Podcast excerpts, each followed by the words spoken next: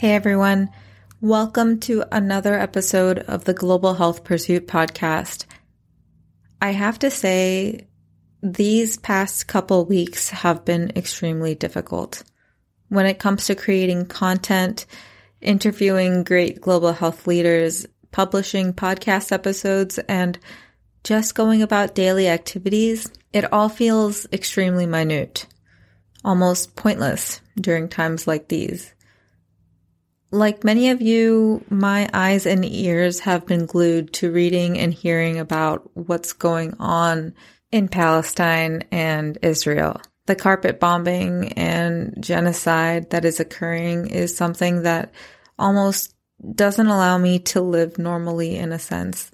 And as much as I want to turn a blind eye to these current events, I can't. I was watching a TikTok by one of my favorite creators, and this is what she said. She said that the reality is this: the American media, Western media, has desensitized us so much and overstimulated us with current events that we no longer care about what's going on. For example, about 5 days ago, there was a mass shooting in Maine, and the reaction of the average American person is just to say, wow, that's sad, horrific even, and then move on.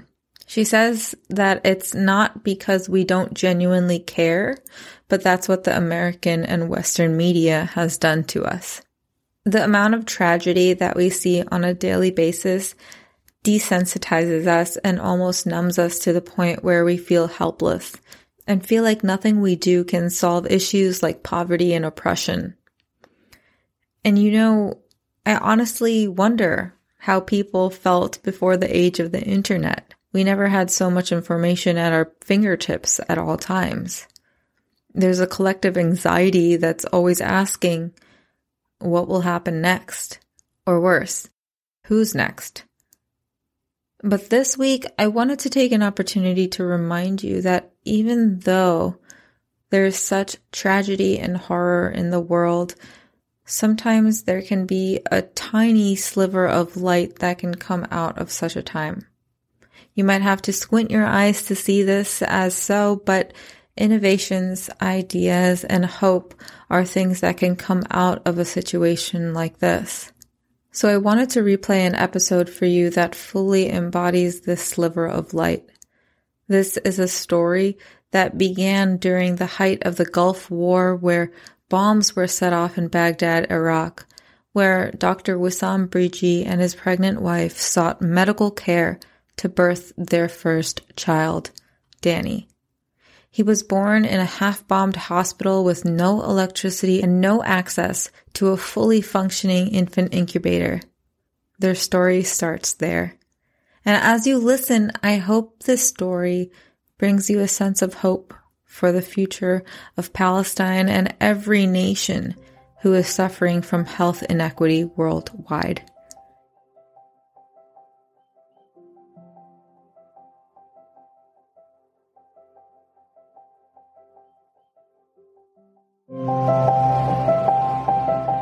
According to the WHO, low and middle-income countries have more than 80 million underserved babies annually, with more than 3.3 million preventable deaths. The lack of functioning infant incubators is a reason for neonatal morbidity and mortality in these countries. Now, when we think of incubators, we often think of these big, high-tech, hefty glass containers that keep a baby safe from any outside contaminants. We see it as a little bubble of safety for our little newborns who are most susceptible to the disease and germs of the very scary outside world.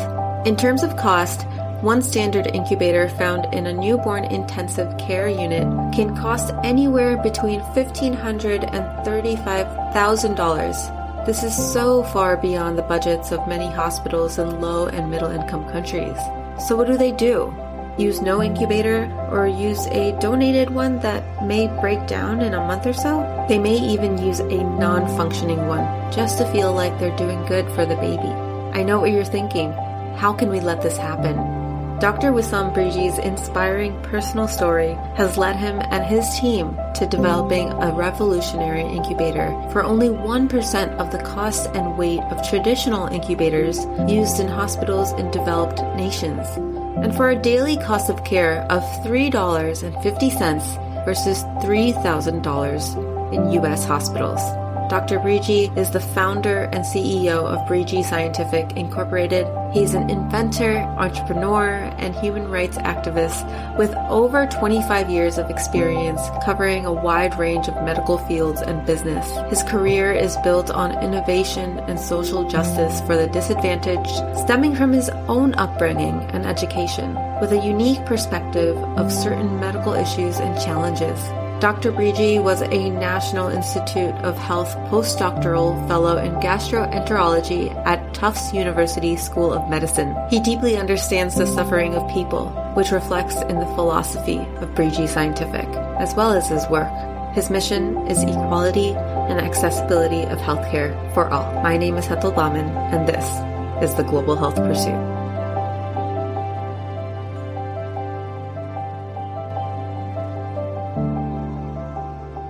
Good morning.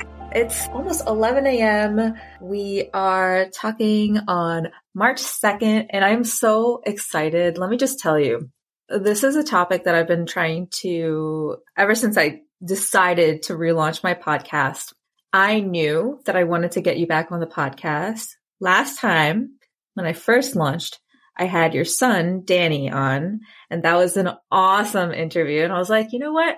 I want to get Dr. Breegi on, Wisam on. And when I saw your post on LinkedIn, that kind of sparked that excitement again in me. And I'm going to, if you don't mind, I'm going to read that tweet that you shared.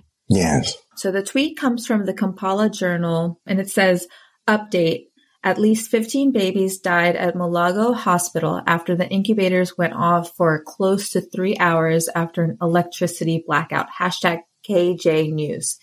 Yeah. I'm going to read the first paragraph that you wrote because that was something that it's almost like it hooked me. So you say, why are infants dying from easily preventable causes? The lack of will to invest in innovation in basic neonatal healthcare, keyword is basic, is puzzling despite the staggering numbers of babies dying or surviving with disabilities annually, especially in low and middle income countries.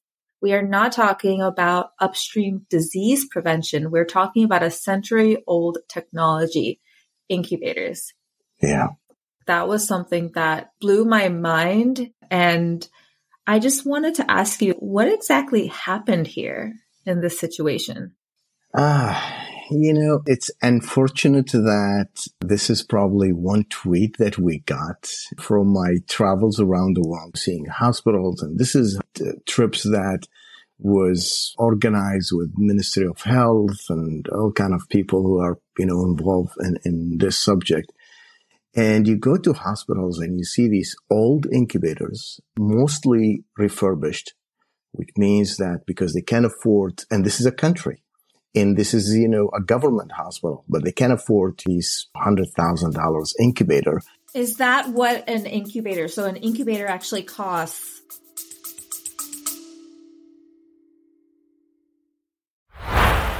Hey there, I hope you're enjoying this episode. And if you are, would you do me a tiny favor? Show me some love by doing one or more of these three things. A, click the support this podcast link in the description to donate a few dollars toward the production of this podcast. My dream is to do this full time, and your support would mean the world. B, you can write me a review on Apple Podcasts and or rate me on Spotify to give me a boost in the algorithm. Or C, share this episode with someone who would love it just as much as you do. I truly and deeply appreciate you. Let's get back to the episode.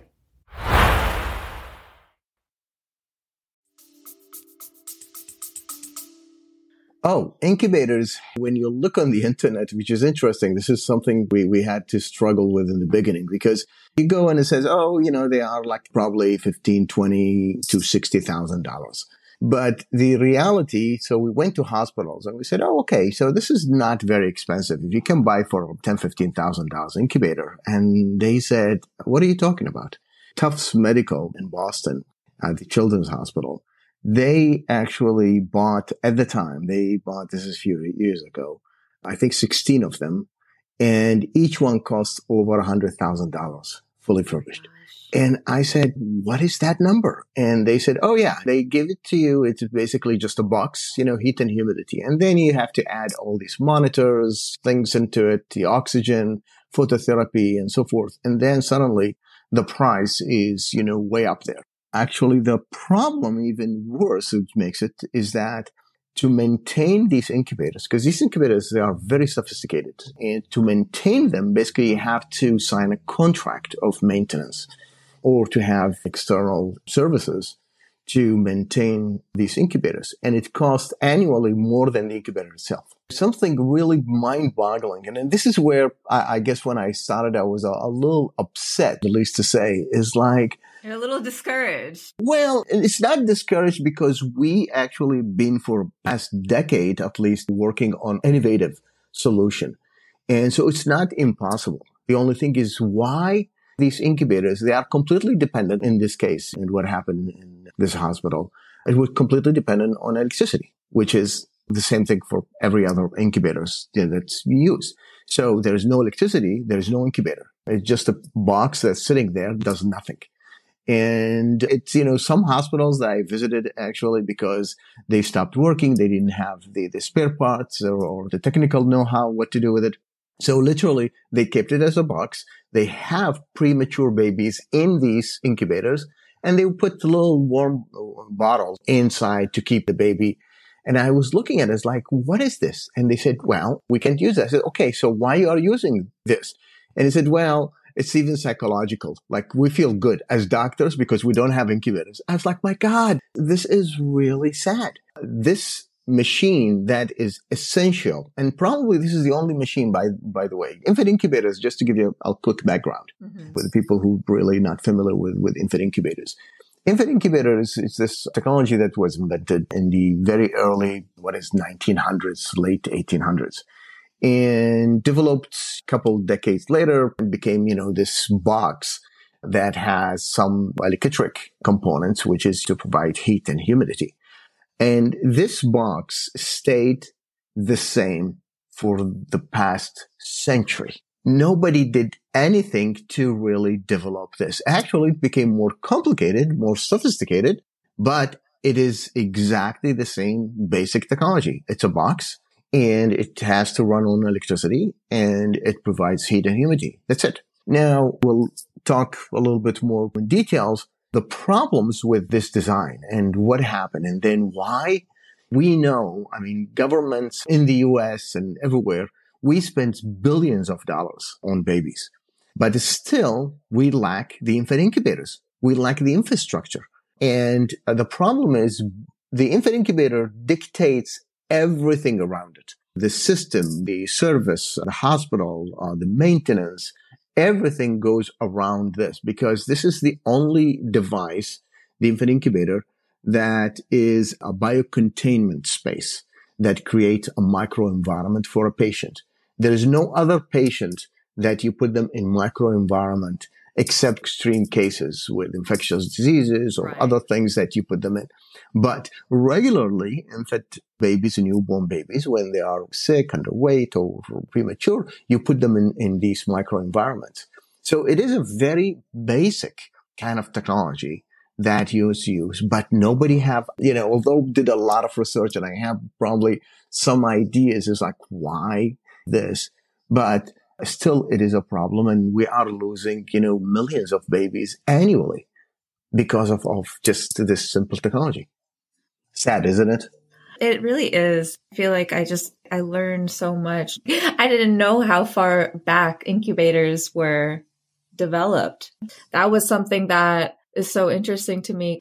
What is it interesting? It's recently the United States Government Accountability Office presented a report to the Congress in last year. And this report Actually, this is the United States we're talking. We're not talking anywhere else in the world. Yeah. This is the country with innovation and technology. The report actually shows that half of the NICU departments were closed in the United States between 2004 and 2018. Going backward, half of these mostly enrolled America, of course, affected specifically low income. So it's Black communities mostly affected, indigenous, who actually were affected by this. If you put it with other reports, like there was something we were talking about, the report March 4 Dime, their report, which is, this is again, this is the recent report, only a few months old. It basically says that the prematurity in 1 year in the United States rose by 4%. And again, it affects Black community and indigenous groups. So you look at it is like we are cutting costs. Now, this has been said, we spend billions of dollars on neonates annually. But it's these billions of dollars, they are because the cost is so high that they have to close NICU department, which is the neonatal intensive care units in hospitals, because they are highly specialized. They need infant incubators. And if you have infant incubators, then you have to have maintenance. In the maintenance, then you have to have technical people who would actually you pay for biomedical engineers and so forth, to actually maintain. And then you have to clean and disinfect and so forth weekly, maximum 1 week. You have to actually take the baby out and clean and disinfect, because one thing we have to remind ourselves, this is an incubator, which means not only incubator for babies, it's incubator for germs. It's heat. It's a fantastic environment for germs to grow. For growth. It's 37 Celsius, is heat and humidity. What's better for that? So now you have a baby who competes with these germs, and you have the most vulnerable of your society. This is a baby who is just born, and their immune system is still weak, and they are sick to start with. And then you put them in these incubators. So the more you dig into it, the more it just mind-boggling. It's like, why we are sticking to this technology and nobody is really investing to rethink this whole process, the healthcare system for neonates. Why we are not rethinking the system? It's like, where are our priorities? Exactly. Honestly, with the incubators, it's catch-22. It's literally, you are damned if you don't have them. Because then when you put the babies, and damn if you have them, because when you have them, then you have the cost, you have the cross-contamination. There is a little problem getting ourselves into this. So when I started this work on neonates and, infant incubators, come to the story why I got really hooked up around this subject. It's one thing that a few years ago when I started doing my research, for me, it was clear. I mean, as a scientist and as an inventor and looking at something immediately, it's like, aha, that's what it is. The incubator was designed in a way that it makes it complicated. It makes it prone to infections and all that. Simple. So the first thing I did is like, okay, as a researcher, let's go dig the data, research, find what people actually published. Mm. It was so difficult to find somebody who would pinpoint that it is the infant incubator.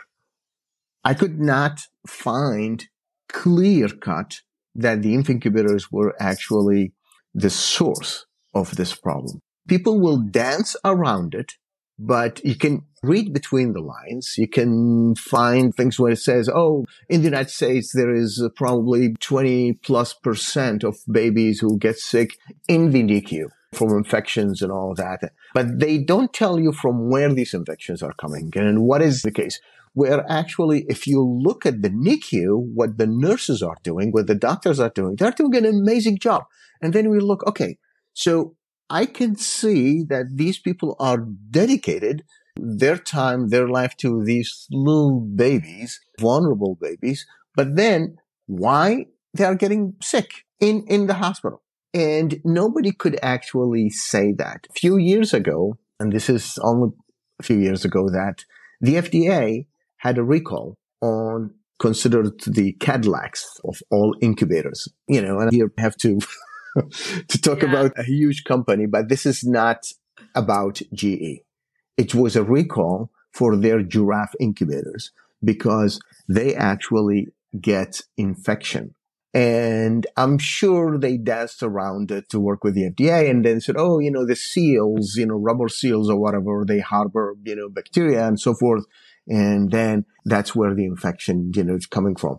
And there was this recall and they have to read it. And it was hush, hush. Nobody heard about it. And it just disappeared.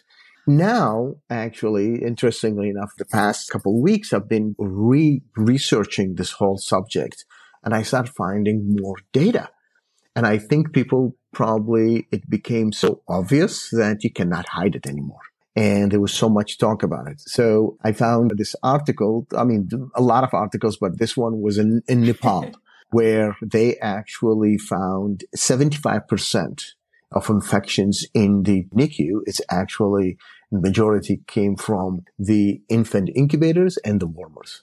And it was clear that actually it was the problem.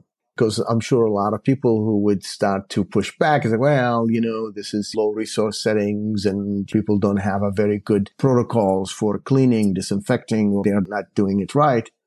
Okay, fair enough. In France, a study, 3 years, not a small study, 3 years in 2018, they actually looked into cases of bacteremia in babies in the NICU. And they tried to go through a very methodical process of elimination of from where this infection is coming, you know, in the babies. Right. And they did everything. The department, the people, the health care providers. Finally, they zeroed down and narrowed the whole thing to the incubators. Okay.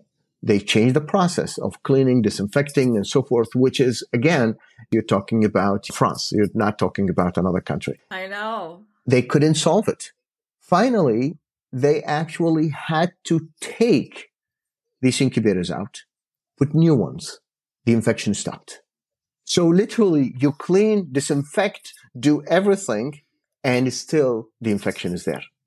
So this what it tells me, literally, it was like a eureka point where I was like, we were vindicated now because what we did, we actually made a disposable housing. Now I'm going to talk, I want to ask you questions on that, but I want to go back and talk about the mission of Breegi Scientific. So you founded this company called Breegi Scientific and you focus on low resource settings. How did you start to really form this idea of this incubator for, I guess you could have even made a company that serviced people within the US, you know, in high income countries. What was the main reason why you want to focus on those specific areas? Well, my background is in medical. As a doctor, finished my postdoc in gastroenterology. I worked in ophthalmic research. I have several patents in ophthalmology, which is talking about money making. You can make these patents and these devices and make a lot of money. But my research, you know, for many years, I was very lucky in my career that it really brought me to many fields of research and exposed to a lot of things. And my travels, my background, probably, I don't know, as a Mandaean, you know, you always look into the people who are actually less fortunate, I guess. When I start looking into medical devices in general, always we design something for high value countries. We design something that it's basically so high tech, so expensive that it was by design. It is for high resource settings. And the problem is that this is a device that is going to be used in the rest of the world, which is the 90% of the world.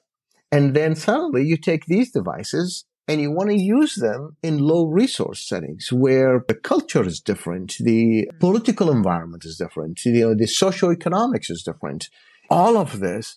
And now you want to use this there.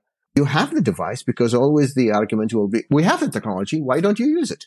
Well, I can't because it's too expensive, too complicated. It needs a lot and only at the end, only the wealthier of the society who can afford actually these technologies. Now, medicine shouldn't be like that. I mean, this is where I think my philosophy or my belief, and then this is, you know, core thing in me. Medicine shouldn't be like that. Medicine should be like when we talk about education, which is unfortunate, probably the same thing, is that it has to be for everybody. It has to be a human right thing. Everybody has to have access and good access, not because I don't have money. Somebody developed a cardboard infant incubator. And I looked at it, I was like, what are you thinking? True, these people don't have money, but you don't spend time and develop a cardboard infant incubator. You have the know-how, develop something that it is high-tech, good quality. It actually treats. But at the same time, we as creators, inventors, researchers in the field, who we can think of ways to make this technology. And we have the abilities, we have the know-how to make it low cost. It doesn't mean that you actually compromise the quality. It's just the cost, and this is the accessibility. Exactly. Unfortunately, it takes time, because if you want to develop an expensive device, it's much faster than developing expensive and good device. But if you want to do low cost but good device, then you tripled your time, because now we have to do research how to make it less expensive. And we have examples. I mean, we're working on phototherapy, that ours work on 12 volt that costs probably, comparing with the other ones, no more than 5% of what it costs. And actually, it works even better. Hey there. I hope you're enjoying this episode. I'd like to thank the sponsor of today's episode, aka me. I know this is very different from the usual ads you might hear on podcasts, but hey, a girl's got to rep herself in this crazy world, because if I don't, who will? Look, it wasn't easy leaving a stable and secure corporate job at one of the biggest healthcare companies out there. I went through burnout, depression, and so much healing. But I see the light at the end of the tunnel. And with your help, I know I can get there. All I ask of you is to do one or more of these three things. A, click the support this podcast link in the description to donate a few dollars one time or monthly if you feel so inclined. B, write a review on Apple Podcasts and or rate me on Spotify to give me a boost in the algorithm. Or C, share this episode with someone who would love this episode just as much as you do. I truly and deeply appreciate you. Let's get back to the episode. You know, when you were talking about that, I was thinking about how a lot of med device companies in the US, they will send or donate devices, like, for example, incubators, right? And like you said, maybe the electricity goes out, or they just don't know how to use it. It's too complicated, you know, and then it just kind of sits in a storage area. What happens there? Absolutely. I have photos. Literally, I was into rooms in hospitals where there was an article a few years ago. I'm trying to remember if it was the Wall Street Journal, actually was published. It was talking about the incubator's graveyard. Mm-hmm.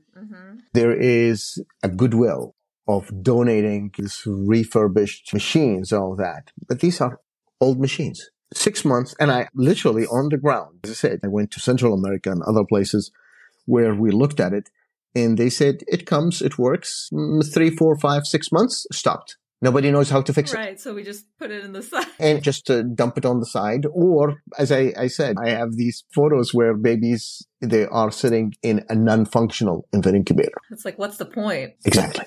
Wow.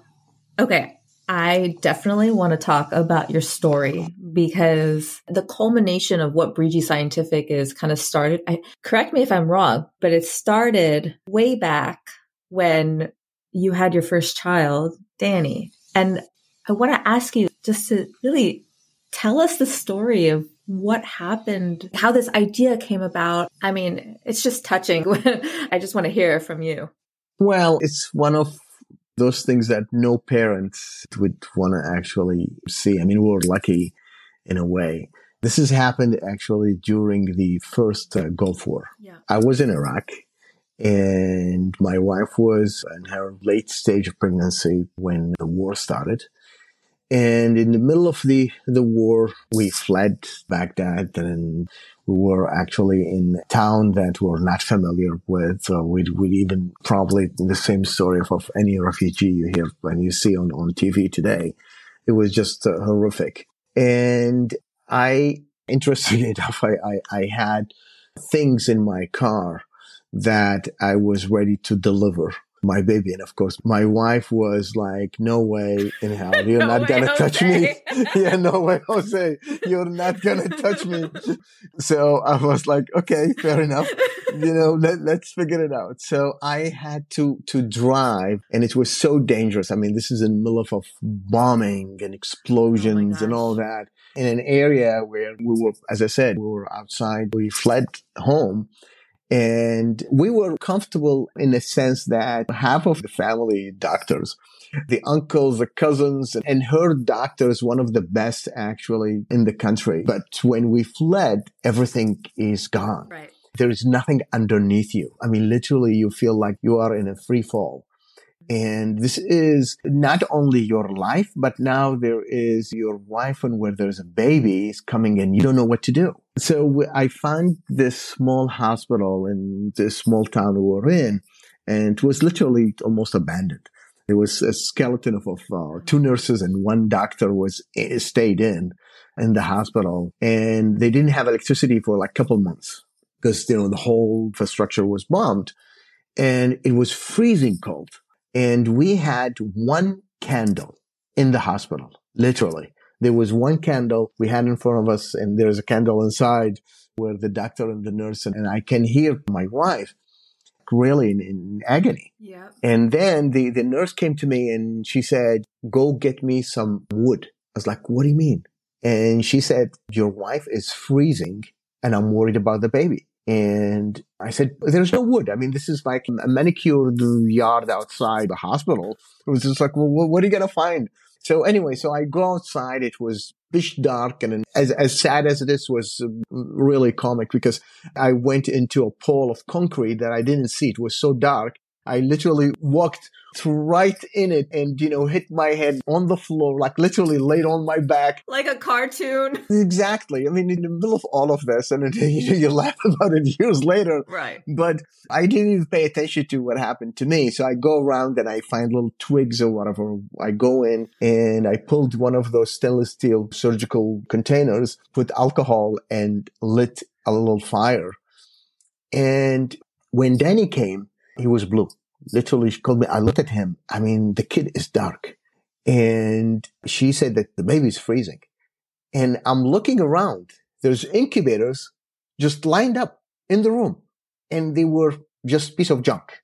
And it's so frustrating that it is right next to you and you can't save your baby. So literally within half an hour. And this, anyway, so we took the baby. I ran to the car, put the heat on, and trying to actually get the baby in the car, in the hospital, to keep him warm. So it really, one of those things is that even you don't know what happened to the baby. What's the effect? What really manifested from all of this? And years later, of course, you know, immediately we had plans to leave the country. And we were lucky we left and, you know, came to the U.S. And Danny grew up to be a healthy child. And then went to BU, finished pre-med, and then he decided to go public health. And this whole story, sometimes you try to block it from your mind. It's just so sad that one day came to me and he said, Dad, do you know that there is more than 3.5 million babies die before 28 days? And you don't know is that the incubators is a big deal out of all of this. And it's like, what are you talking about? What 3.5 million? And said annually before 28 days. So I start digging and doing research, and I'm looking at the numbers. I was like, oh my God, we were so lucky. The rest of the world, what happened to these families? And So being an innovator, an inventor, I had some ideas, actually, something I was working on for biocontainment space, a disposable one that you can actually do surgeries and other things without having this complicated surgical suites and all that. And you can do it anyway. So when we looked at this, we said, okay, we can actually develop an infant incubator that it would have everything that a Cadillac of all incubators have, that we will put it in this one, but we will make it better. So we went and broke down every single component of an incubator. What works, what doesn't. Where is the problems? Electricity, infection, complicated components. Can't work on a solar, can work on a battery. Can you use it for transport? If there is no doctors, suddenly, or even not suddenly, you know, in a war or something, but in a small town, and there is no specialist. Can a specialist have an access to this baby immediately, look at the data, look at the baby, and can actually guide the healthcare providers how to actually do this? So we looked at all of this and we start putting it together. So it became the Ferrari that can drive in the desert. Oh, I love that. I love that. Oh my gosh. Yeah. I mean, I was looking at those statistics, and over 2.5 million annually in neonatal mortality, and in morbidity, over 40 million need help annually, which is insane. Yeah. Can you just, for people who don't understand the difference between mortality and morbidity, can you just... Yes. Yeah. So basically mortality is as it indicates, you know, death. So this is where the numbers of the statistics that we looked at when somebody expired, died. Mm-hmm. And morbidity is where somebody is sick mm-hmm. and get infection. Now, the unfortunate part of the story that we look at morbidity or mortality, because it's easy calculated. Right. Dead, registered, it goes through the registry, and now you can count a number. Morbidity, which is the most dangerous part in my mind, is not the mortality, it's the morbidity. Because it's, I mean, one, it perceived the mortality. So you have somebody's getting sick bad, didn't get help, and then died. But the problem is that what we see, now the numbers is what's recorded, and what is, you know, the WHO says all that recently is 2.6 or 3 million babies die annually before 28 days, which is the infancy. When we say 28 days, it's when we say an infant. So a baby is a baby, 6 months, a year, it's a baby. But an infant, a newborn, is 28 days. So that's where it's calculated in when we talk about the infancy as a newborn. So when you have this number, you really think 2.5 million. As a matter of fact, it's probably double or quadruple because it's not recorded everywhere. Right. Small towns, villages, whatever, and people don't even record. Right. They have birth, and a couple of days later in the village and dies, and the, unfortunately, the end of the story. Now, morbidity, where it is, to tell the truth, from my studies, it's not even 40 million. It's probably 60 or 70 million babies that they need help. And most of them, they can't get it. Because you would look at it, there is babies who would come low birth weight. I mean, we're talking about 22 million babies. This is, again, this is WHO data. 15 million premature babies. And it's increasing. As I said, in the United States in 1 year, 4% increase. Then you have jaundice, which is the simplest thing people don't realize. More than 60% of newborn healthy babies, they come with jaundice. And a big percentage of that actually needs phototherapy, just some light, but needs to be in the hospital. You need to have the equipment. You need to have the light, and you need to actually keep the baby in the hospital. So there is cost, maintenance, and so forth. So when you look at these numbers, it's just absolutely staggering with the morbidity. The problem, there is a cascaded thing that we don't talk much about it. It is what happened later. When you have babies, when the first few weeks, few months, they don't grow very healthy, they have some health issues, they might actually have these health issues. And there's a lot of data proven that it would continue with them. They would grow in a poor health. So now socioeconomics, society, development, you know, you'd have a country or community that even, you know, ability to be productive in society. So all of this affects, it ends up that it cripples a community. So that's why when it's frustrating when you look at this solution is, of course, it's not that simple, but when one of the main factors that we know that you can keep the baby healthy for the first few weeks until they get strong enough, and then we can continue with diet and vaccinations and so forth, and then you grow up to be healthy. There is this whole data that came through the UN, the Sustainable Development Goals that actually in 2016. So this is a few years back. And one of them was to decrease mortality in children under 5. And when you look at it, the under 5, it actually there's a great progress. We start because you could diet and, you know, a little better vaccinations and clean water and so forth. And we start to have some breakthrough. Right. Now, in neonates, it went the other way. It's actually increased. And it went, I think, from 40% to 47% increase. So it is frustrating when you see this whole picture, you put it together and you see why we are fighting a losing battle with all this progress, with all this development. That makes me think it's almost like, why did the UN for the Sustainable Development Goals choose children under 5 versus newborn babies? I don't know. It's just a question, you know? I agree. I mean, it should be separated. It should be, I don't know if there is influences, if there is pushbacks, but it definitely, and I'll tell you, I'm involved. It's not only medical. It has to do with socioeconomics, politics, and all that. And I look at countries, and we have connections with governments and ministries of health and people on a very high level into this around the world. And I've talked to them candidly about it. And there is this lag of what to do about it, how much money to put in it. Immigration. A lot of people, when you think about it, why you want to leave if you have good economics, but part of it is actually is if your family is safe, if you can actually have a baby that can survive. So it really affects even immigration, if you think about it. Wow. It's so interconnected. Absolutely.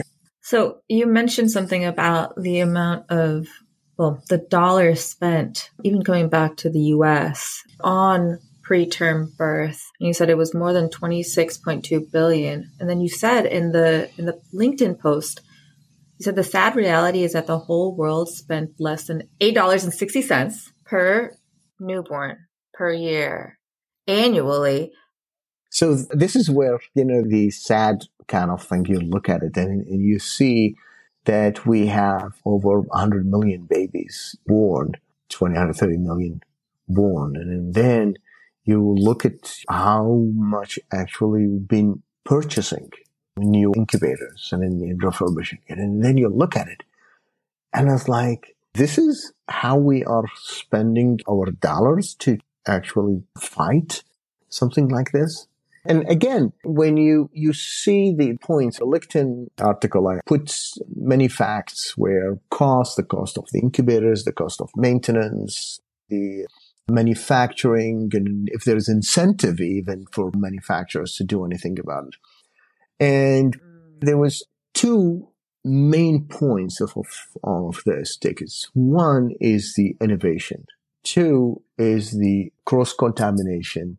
And three is basically the electricity. So you look at it, these incubators, they have to have electricity at all times. Otherwise, we'll have these stories over and over again with babies die. I mean, literally, you have an incubator sitting right there. Electricity goes for 3 hours and 15 babies die. It's just the saddest story you would hear about just 3 hours. And they couldn't do anything for these incubators. And they killed the babies, literally. Then you would have these infections. that recurrence into these incubators. So now we have incubators, but then still we are losing babies. And of course, nobody wants to talk about it, because if you think about it, if I say that the incubator is a source of infection, then the NICU department has to close the department, because then they have to clean and get rid of that infection. And that's mean they're going to lose money. And they're going to, so nobody wants to talk about that. The companies who are developing it, I guess they don't know what to do, because here's the incubator. We are making it better by making it complex and all kind of things. But it still is the same old technology. So it's the same old problems that inherited for a century, and nobody resolved it. And that's where it makes it, as I said, catch-22. Right. So let's look at the bright side. So Breegi Scientific has developed a incubator that is disposable. I'm just going to let you talk about it. It's called the NICI. Yes. Right? Is that how NICI. You say it? It is a NICI, yes. So amazingly innovative. I just want you to talk about the design. Just amazing. I just love it. Thank you. Well, this is an effort that really, I have to admit, probably hundreds of people, scientists, engineers, doctors who got involved into either designing or materials or even giving feedbacks into what it is. And as I said, from my experience and then expanding into look into this, we had problems that we have to check that is solved. And we started first with the electricity. So we decided that this infant incubator, it is NICI, which is Neonatal Intensive Care Incubator. It's a fully functioning, actually high-tech infant incubator. But I don't want it to be dependent on regular grid electricity. I want it to have a battery. I want it to work on solar. I want it to work on car. So it can be transport, which is, by the way, it's a different machine. Transport infant incubators are different machines from regular infant incubators. I want it to be one. I can pick up the baby, put them in the car, hook it to the car, and still I can service, give the baby the warmth, the ventilation, even phototherapy until I transfer them to the next hospital. The other thing is how to get rid of the infection. So we went really into details of breaking down infant incubators, where the infection is coming from. So we found out, like, okay, the housing itself, it's a source of infection. The humidifier is a source of infection. The ventilation system is a source of infection. So how you would actually get rid of all of these components and make it safe to the baby. So the first thing we looked at is, like, how about putting the baby in a disposable housing? A single-use housing, which is, according to the American Pediatric Association, and globally something adapted everywhere, that between, it depends, even the WHO, 5 to 7 days, some says 4 to 7 days, that you need to take the baby out, clean, disinfect, service the infant incubator, and put them back in. So we said, okay, how about we make a single-use that only use it for those 5 to 7 days. You put the baby in, it's sterile completely, it's airlocked, it actually be able to house completely the baby inside, but it actually works. You actually attach it to a reusable modular, which has the heat, the humidity, the ventilation, all the electronic components and so forth. So you connect it to that. So now only the housing is disposable. So when you take the baby out or there's a new baby, that disposable piece actually inexpensive. It does all the work. It is actually transparent and so forth. And you take it out. Now it's a disposable, recyclable piece.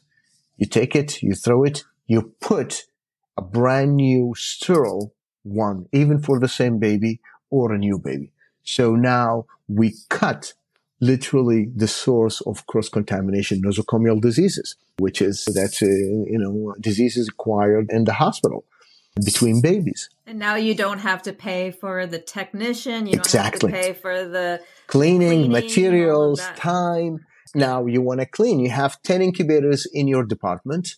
and you have 10 babies in, you can't have 10 babies in all times because 3, 4 of them, they have to be rotated, taken out to be cleaned, disinfected, and so forth. So always you are missing few incubators not in function. So in reality, you don't have 10 always functioning, maybe 7, because always there's few of them out to be serviced, cleaned, disinfected, and so forth. So in this case, you don't. It's right there. You take the old one, dispose it, and then you put a brand new one, sterile. You put the baby in a completely healthy environment, no cross-contamination, no nothing. So these little things, we try to develop work on it. One other thing, we looked at it as like, okay, now I have the baby in and I want this baby to be able to get the best health care available there if we'll be able to do it. So how are we going to do that? So what we did, we developed a whole telemedicine component into it. So now we can actually passively, the machine collects data because you are putting the baby in this incubator and everything is connected to the cloud with a unique ID number.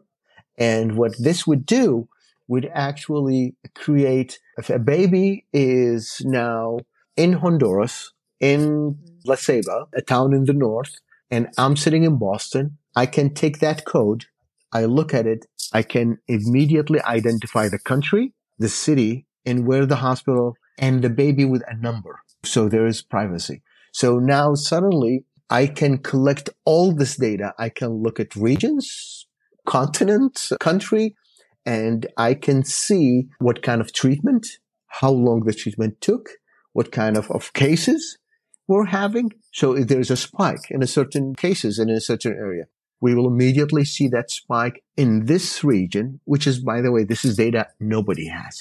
So now we go back to the morbidity kind of thing and the cost. So now the government, instead of wasting time, throwing money on things that probably not doing much, I can analyze this data and I can say, okay, this is what we need. This is the cases that prevalent in this area. This is what we see. This is how much we need to pay attention to it. So we put all of that in this machine. So now it became really, as I said, it's the Ferrari of the desert that has everything. But that's why it took us actually a long time, because we were looking meticulously to every single little detail, what we need to do about it. And this is why, and this is how we actually came to, engineers have been working for years now. So many versions we try to actually update and develop, and we're trying to get it to market. And I just want to say that you had your first infant being treated by the NICI. That was in November of last year. How did that make you feel? Oh my God, I'm very cautious. That's why probably the delays. We had teams, working on the regulatory pieces and the component, and Danny have spent a lot of time into this. And one of the lead engineers into the electronics and the electrical component part of it, and he's a professor actually in Turkey. So our work is international. We've been working with several countries. And, recently we were actually in Turkey, and there was this amazing support even from the Turkish government trying to really get us to start this technology, over there. So this professor who was actually had a baby born, it was toward the end of COVID, and there was some spike actually in the area of COVID cases. So they went to the hospital, they had the baby delivered, but he was not very happy because there were some cases reported in the hospital for COVID, and he was worried about his wife and the newborn. And it happens that he was working on the phototherapy that we've been developed. And as I said, our phototherapy is a very high intensity, was tested so many times, and it works on 12 volts. It's not even regular electricity, so it can convert. And even actually, he is developing a remote app control on the phototherapy. So you can actually have it at home used, and the doctors or nurses can actually control and monitor the babies. And so when he saw the situation in the hospital, he asked the doctor and said, do I have to keep my wife and the baby here? I said, well, yeah, because, you know, your babies really needs like 5 days of treatment because there's some severe case of jaundice. And he immediately thought about it. I'm working on this innovative technology and I've tested it myself. Can I use it? And the doctor said, well, I mean, I don't know the technology, but if you are sure if it has a proper, you know, wavelength, light and all of that and it's safe, sure. And he said, you know what? I tested it. I know it is safe because I've been working on it. And so I'm the guy who's doing it. Especially on your own baby. Too, right. Yeah, exactly. Exactly. And then he decided that, you know what? I'll take it home. And he took the wife and the baby home. And he literally, I mean, the device was even not fully built with like the box and a nice container. It's only the light itself, wires hanging. And then he made it like a makeshift kind of stand, you know, over the baby. And within 3 days, the baby actually cleared from bilirubin, jaundice. And even the doctors were completely surprised about the results. Like, wow, you know, this is a great device. You know, bring it to us. We need this one. So he called me and I didn't know actually about this. And I was traveling and I came in and he said, this is what I did. I was like, are you crazy? And he said, well, I mean, you've been working. It's true. I mean, this specifically, the phototherapy, we've been working on for like more than 3 years. And he has been working on like for almost a year. And he said, I know what it is. I know it's good. I know the wavelength and all of that. So it really delivers. It treats. And he said, you know what? I'll tell you. It works very good. I said, you know what? Thumbs up. You know? Thumbs up. That is so funny. But so inspiring, you know, for yourself. Like, you're like, I actually treated a baby using my device. Absolutely. And you know, I've been waiting for this moment, you know, for a long time. And as scary as it is, because I feel the responsibility. I mean, literally, you have to remember this story. It's my own son. Right. So even the slight thinking of putting a baby in this incubator that I developed, I spent all my time and, you know, the decade of my life trying to develop this. And it's still, I feel like the responsibility is so huge that I have to be perfect. Because this is a life of a baby. It's a medical device. It's a medical device. Yeah, but as I said, people probably say it in a way that it's a medical device. You know, you work in the field. That's it. For me, it's personal. Right. And that's why I very, you know, anal about it. It's that I'm trying to really be sure that everything works the way that it should be. And I have to admit, I mean, as I said, I know it works. I know the phototherapy was fantastic, but I never had the courage to say, okay, you know what? It does. And when he did, and he came back and he said, look, the doctors said you need 5 days. 3 days, the baby was cleared and it actually looks very healthy. It just, you know, worked fantastic. It was so simple to use, easy. He said, literally, I have the app on my phone and I can control the whole thing. And then my baby at home, even when I go to the university, he said, literally, I can control it. So it was definitely a good story. And I'm waiting, hopefully soon, the time that we will have enough funding to at least roll it out to the hospitals to do some studies. Wow. That is just such an amazing story. Thank you for sharing that. Absolutely. Well, Wisam, thank you. It was such a pleasure to have you on the podcast. Oh, thank you. It's a pleasure talking to you. It's fun. I just want to ask you one more question. What can people do to support you and your mission? Well, as I said, you know, our mission is basically to really, it's not probably about the money. Although financially, economically, this device is very profitable. The way it was designed, because we spend a lot of time to decrease the cost of manufacturing, components, all that, but we did not stop short because of that to put the best of the technologies that are available today into this. And a lot of people who support us to actually come this far. Now we are getting very close to get it into market. And we have our team ready. We have everything ready. So financially, I think this is where investors or angel investors or somebody who believes into the mission that actually can support us to get it into the market. And as I said, this is not a technology that was developed in 6 months or a year or two and has a lot of problems. This is a technology that well thought of, dedicated hundreds of people who were actually working into it. And I'm hoping that soon we can, between raise, the awareness about the problem and where we actually managed to find a solution that literally will be revolutionized the infant incubator industry. And I want probably before we leave the head of the Neonatology Society in Turkey, a fantastic woman, a very smart and one of the leading experts in neonatology. We talked to her, we visit her actually in person and in Ankara.